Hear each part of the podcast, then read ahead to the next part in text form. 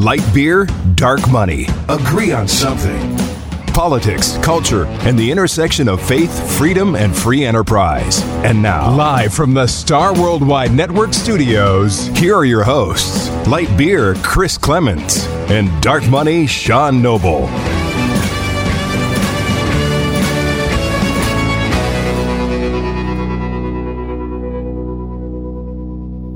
Welcome back to another episode of Light Beer Dark Money. I'm Sean Noble. And I am Chris Clements. Today is uh, so here we are, the end of January, Already. and it's amazing. Can you believe it? It's amazing. It went so quick. It was a quick month. So if you've set resolutions, just as a good check-in time, right?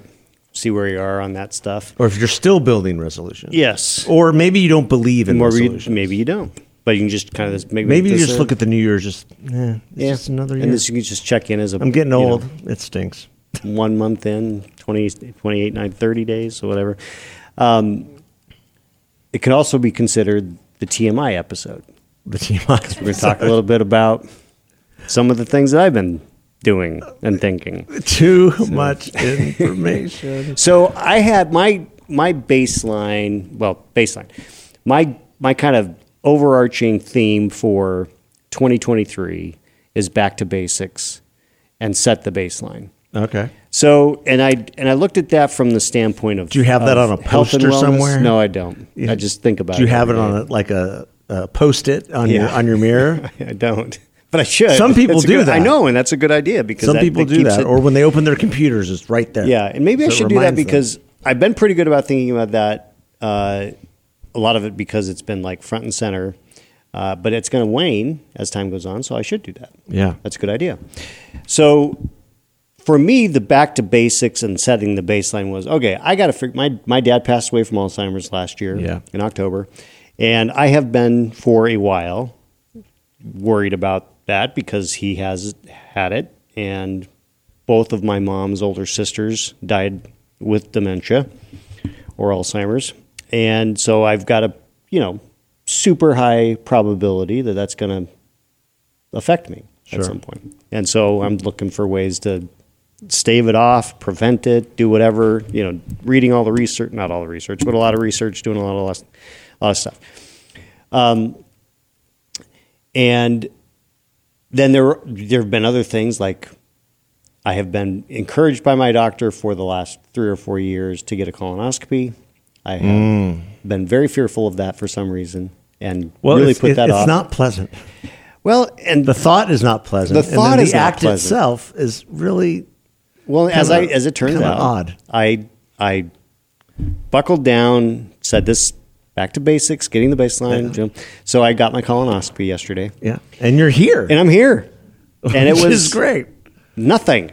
The worst part, other than when you do the prep, drinking all the stuff and Yeah. not eating Oh. any solids for forty Yeah, hours. It's it's it's literally colon blow. Yeah, um, was the uh, the IV. That's the thing that was the most difficult part. Which See, was- I had one- and I'm just I'm fearful of needles, so that was going to be difficult no matter what. But Wait, you're just- fearful of needles? I am. Is there like a phobia for that? I Do don't we know, know if what there that is. There probably is. Robin, can you look that up?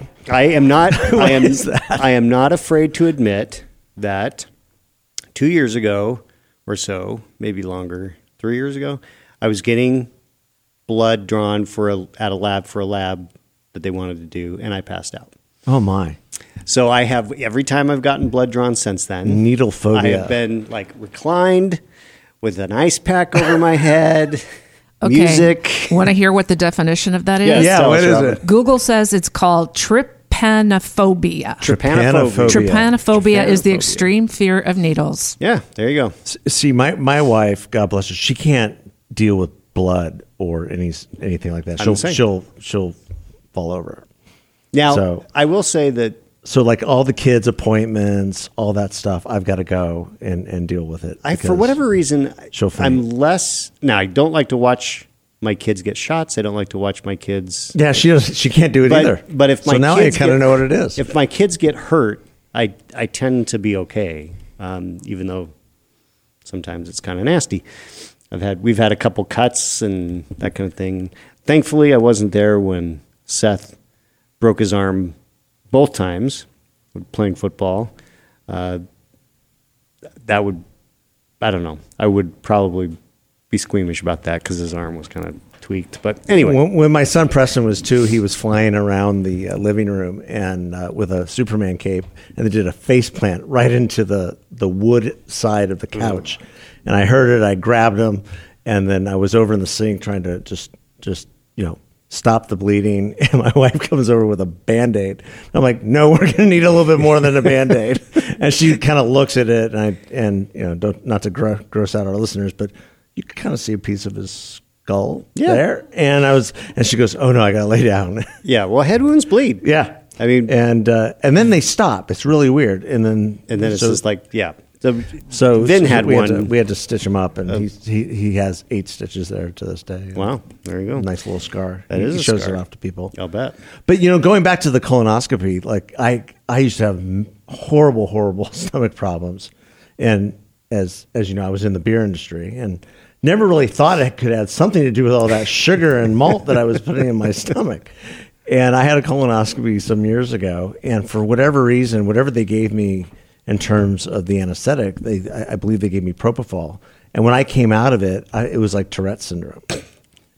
I was I was f bombing everyone. It was not fun for about twenty four hours. So I'm impressed that you're here. Well, I, for me, it was the the anesthesiologist put the you know the mask thing, the oxygen thing over my head, face, and he's like, "All right, you're gonna feel this might feel a little bit painful in your IV." I didn't feel a thing, and next thing I knew, the nurse was, "Sean, Sean, wake up." That's it was great. done. It was awesome. Well, I mean, and So I'm and- glad it's done. I for so now I'm good. I've got a clean bill of health on that. They saw nothing to be concerned about, and so I don't have to do it again for ten years. So my message to men and women of I don't know forty five plus, just go do it. Uh, I would be, let me be the person who you know treads the way for you if you have any fear at all. No reason to. Um, very simple. But I mean, I think there's there's also a, a good thing to say about just starting anew and and to what you're doing, getting a baseline on on your health, on and, and then creating a plan as to how you want to address whatever you need to address. Right.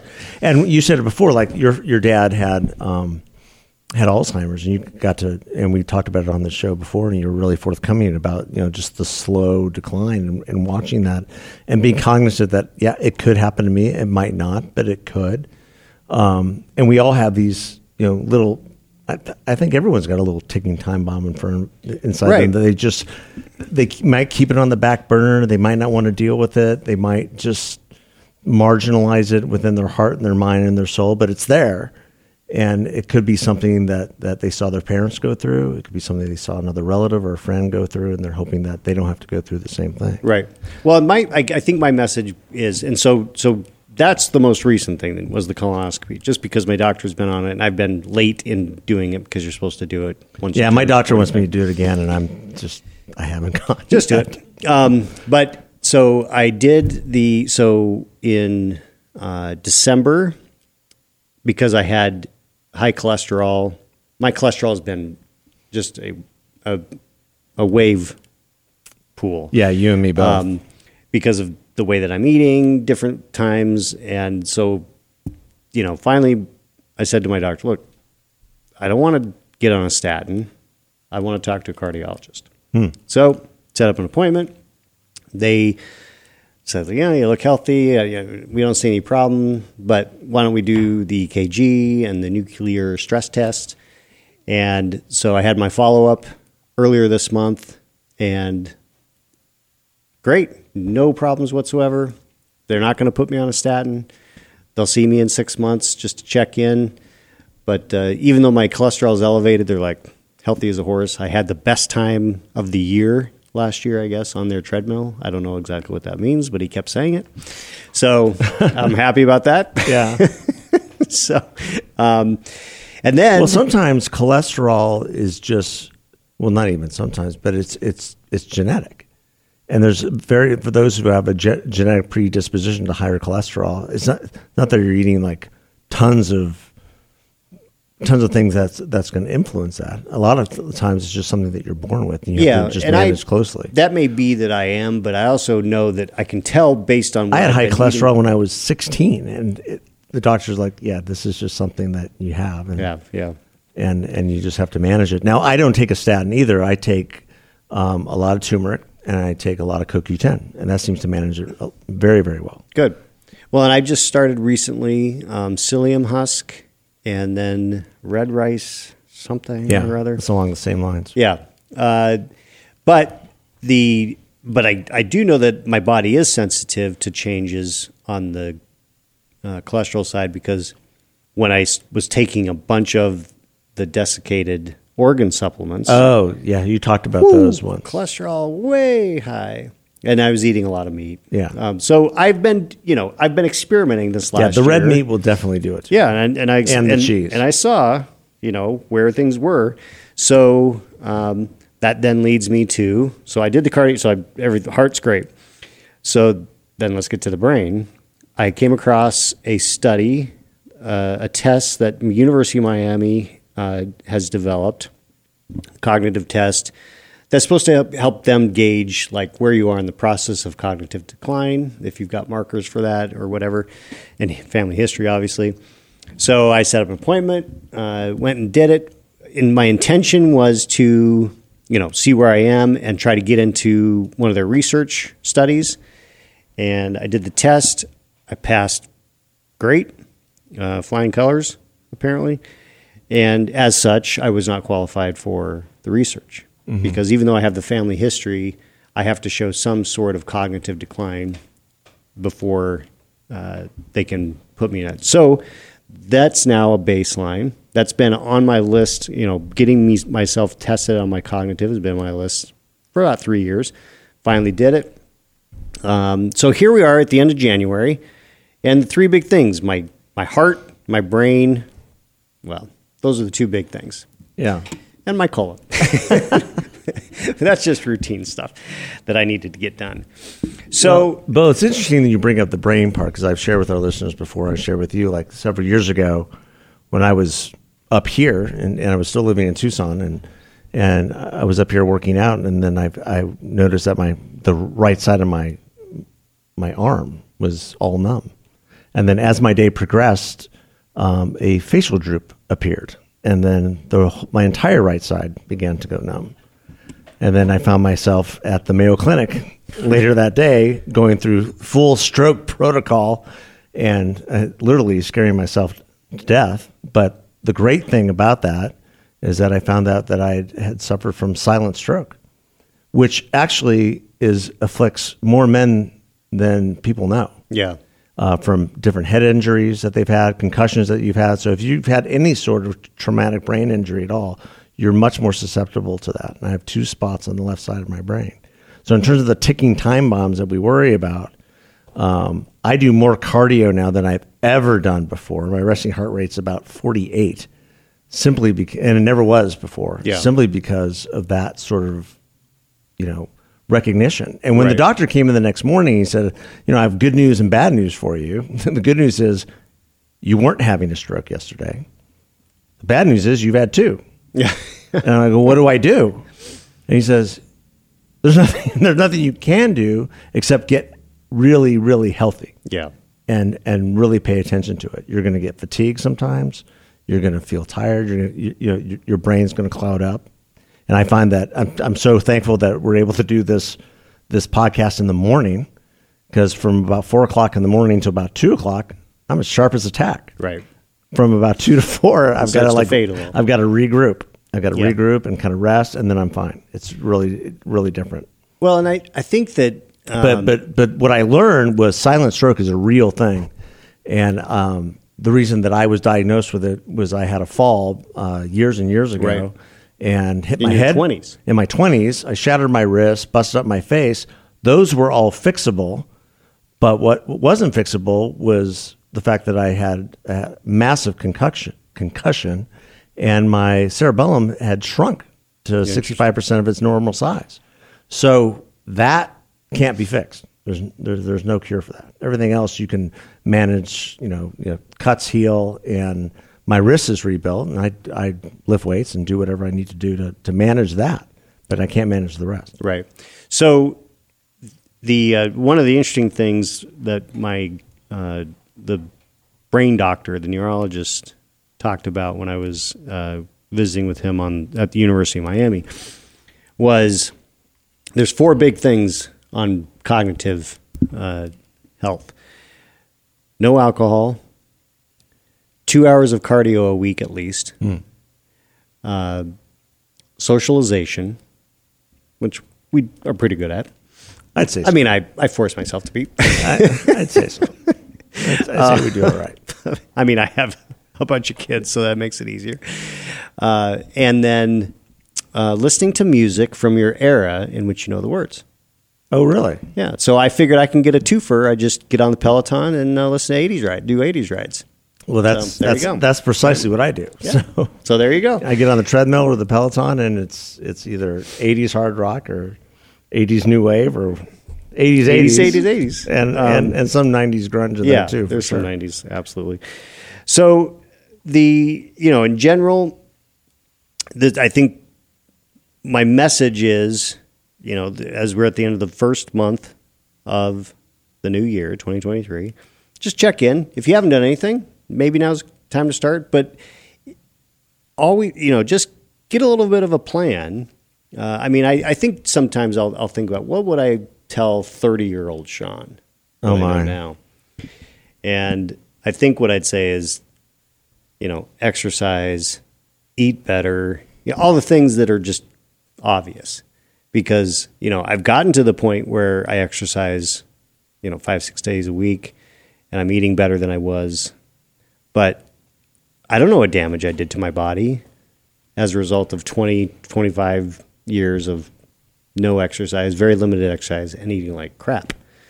So, Yeah, see, I I I've never not exercised, but having you know being an executive in the beer industry doesn't exactly lend yourself to consistent dieting by any stretch of the imagination.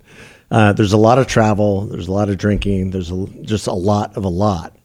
And what's really interesting now is that my kids will pull up pictures of me when I was in my 30s, and they don't recognize me. Yeah, they say, same. "Dad, that's you? It doesn't even look like you." And I go, "Yeah, that was a different dad. Yeah. that that my 30s were fat, Sean. I wasn't I wasn't fat, but I wasn't fit, I was fat and and unfit. um, and and that that became an issue, you know, later, and it has it has become an issue. So, so I think you know my my word for the year is rise, and and just to, to rise above whatever that is that's that's blocking you, whatever that is that's keeping you from achieving your ultimate goals, your ultimate objectives in your life. Just Yeah. rise above it.